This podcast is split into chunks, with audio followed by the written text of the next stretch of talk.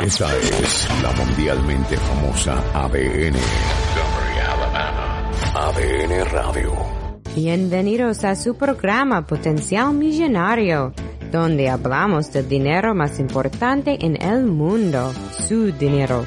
Y ahora con ustedes, Félix Montalara, autor del libro Potencial Millonario. Bienvenidos, bienvenidos, bienvenidos a este nuevo programa de Potencial Millonario.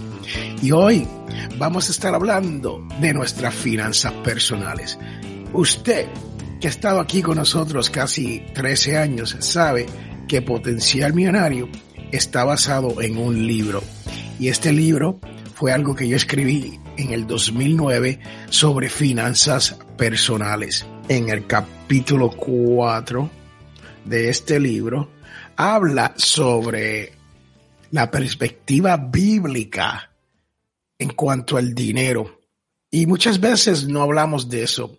El libro Potencial Millonario ha sido escrito con ese propósito de que usted pueda vivir una vida más feliz y donde el dinero no le afecte todos los días. O sea, que el tema del dinero no sea lo que predomine en su vida. Y por eso escribo el libro Potencial Millonario. Pero para usted que es nuevo, tienes que entender que o aprender que el libro Potencial Millonario es escrito basado en pasajes bíblicos y basado en lo que se dice en la Biblia sobre cómo administrar su dinero. Y es importante que uno entienda eso porque esto de hacer dinero o tener dinero o generar mucho más dinero de lo que uno se cree que uno merece es una cosa mala. Y según la Biblia, tener dinero no es malo. Lo que uno debe de no tener es el amor por el dinero.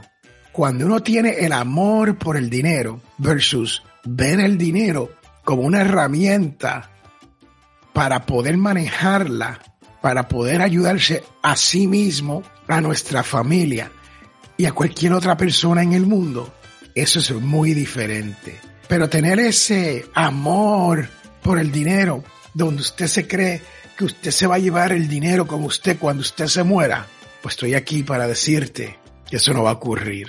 Estoy aquí para que entiendas que el amor al dinero es una de las peores cosas que nosotros podemos hacer en nuestras vidas. El saber manejar, administrar, delegar el uso del dinero, eso es muy diferente a ese amor del dinero. Y la Biblia habla sobre esto. La Biblia tiene más de 500 versículos donde nos habla de una manera u otra sobre las finanzas. Sí, más de 500 versículos y tiene hasta 2350 versículos relacionados con las riquezas y las posesiones. Y normalmente nosotros decimos, bueno, aquí hay un libro que queremos recomendar que usted lea. Y se imagina cuál es el libro de hoy, ¿no? El libro más vendido en la historia de la humanidad. No tan solo en el pasado, pero todavía en el presente. La Biblia.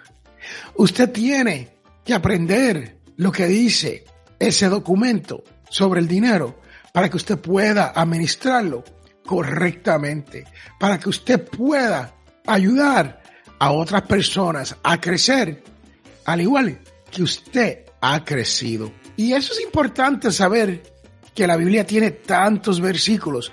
Y hoy yo les voy a mencionar dos o tres y no se los voy a leer porque te estoy dando el homework, ¿sí? El trabajito de que tú vayas y busques estos versículos y los leas en contexto para que los pueda poner en perspectiva. Porque no hay, no, hay nada más malo que uno tomar un proverbio o una historia de la Biblia y sacarla de su perspectiva.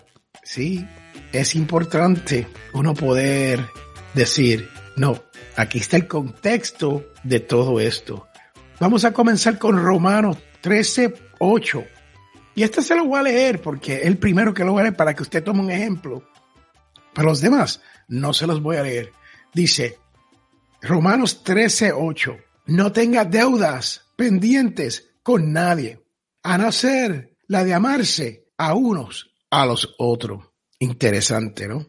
Y de ahí podemos movernos a Timoteo 5,8 o a Salmo 37,21 para que usted vea y compare lo que está diciendo la Biblia sobre cómo manejar nuestro dinero.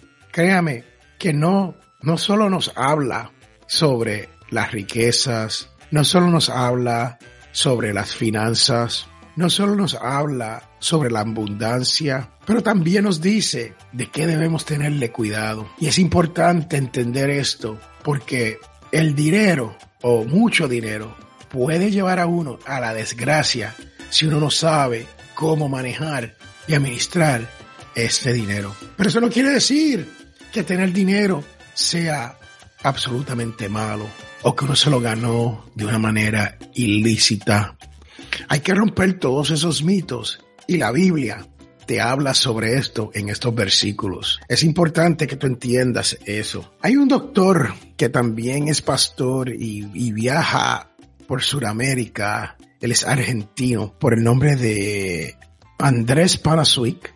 Ha escrito varios libros sobre esto y uno de los más famosos es Cómo, cómo llego a fin de mes. Cómo llego a fin de mes. Eso es un libro que le voy a recomendar que es el segundo, primero la Biblia y sus versículos, y te di unos ejemplos de a dónde ir y comenzar a buscar, y el libro del doctor Panasuik.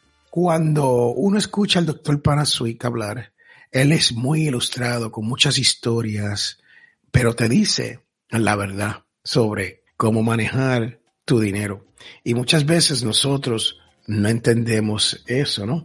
El doctor Panasuik explica que ya no somos esclavos físicos. O sea, hubo una etapa donde estábamos en la esclavitud. Si ustedes son afroamericanos o vivieron en un país o tienen antecedentes en países donde la esclavitud existía físicamente de personas. Hoy en día somos esclavos emocionales e espirituales. Escuchen bien, según el doctor Panasui, todavía podemos ser esclavizados emocionalmente y espiritualmente. ¿Por qué? No vivimos en lo que Él llama en la paz del Señor. Y es importante entender esto porque hay que saber si uno está en problemas financieros. Y muchas veces no lo sabemos. No sabemos si estamos o no estamos en problemas y vivimos la vida preocupado por el dinero y no sabemos por qué. No sabemos a dónde se nos va el dinero. Nos quejamos que el sueldo no nos da, pero no tenemos ningún control de cómo estamos gastando ese dinero. Y no tan solo tener control, ni sabemos hacia dónde se están yendo nuestros dólares. A veces la avaricia nos llega, nos da, nos pega y nos creemos que somos más que el prójimo. Porque tenemos un buen trabajo o tenemos un trabajo que paga más o queremos parecer como que estamos en control financieramente y le demostramos al mundo la casa grande, el carro nuevo, las vacaciones donde vamos, pero internamente, espiritualmente, estamos vacíos porque nos estamos preocupando ¿De dónde vamos a sacar el próximo peso? ¿De dónde vamos a sacar el próximo dólar? ¿De dónde va a salir el dinero que necesitamos para mantener esta avaricia? Y así no se vive, así no se puede vivir. Y por eso es que yo escribí este capítulo 4 sobre la perspectiva, según la Biblia, sobre nuestro dinero. Porque usted tiene que entender que el dinero sí es necesario, que el dinero es bueno, si lo utilizas de la manera correcta, si lo administras de la manera correcta. Y que no hay que tenerle miedo cuando nos llegue mucho dinero, si sabemos qué vamos a hacer con él. Porque muchas veces somos como los atletas, ¿no? Del fútbol, el balonpié, el baloncesto, el béisbol, el boxeador, que ganan millones y millones de dólares. y termina, adivine qué, en bancarrota. Sí, triste es, después de haber generado tanto dinero, uno terminar en la bancarrota. Uno tiene que vivir en lo que se conoce como contentamiento. Y si usted no conoce esa palabra, es una palabra bíblica. Y básicamente, lo que eso significa, que usted tiene que vivir contento con lo que tienes hoy.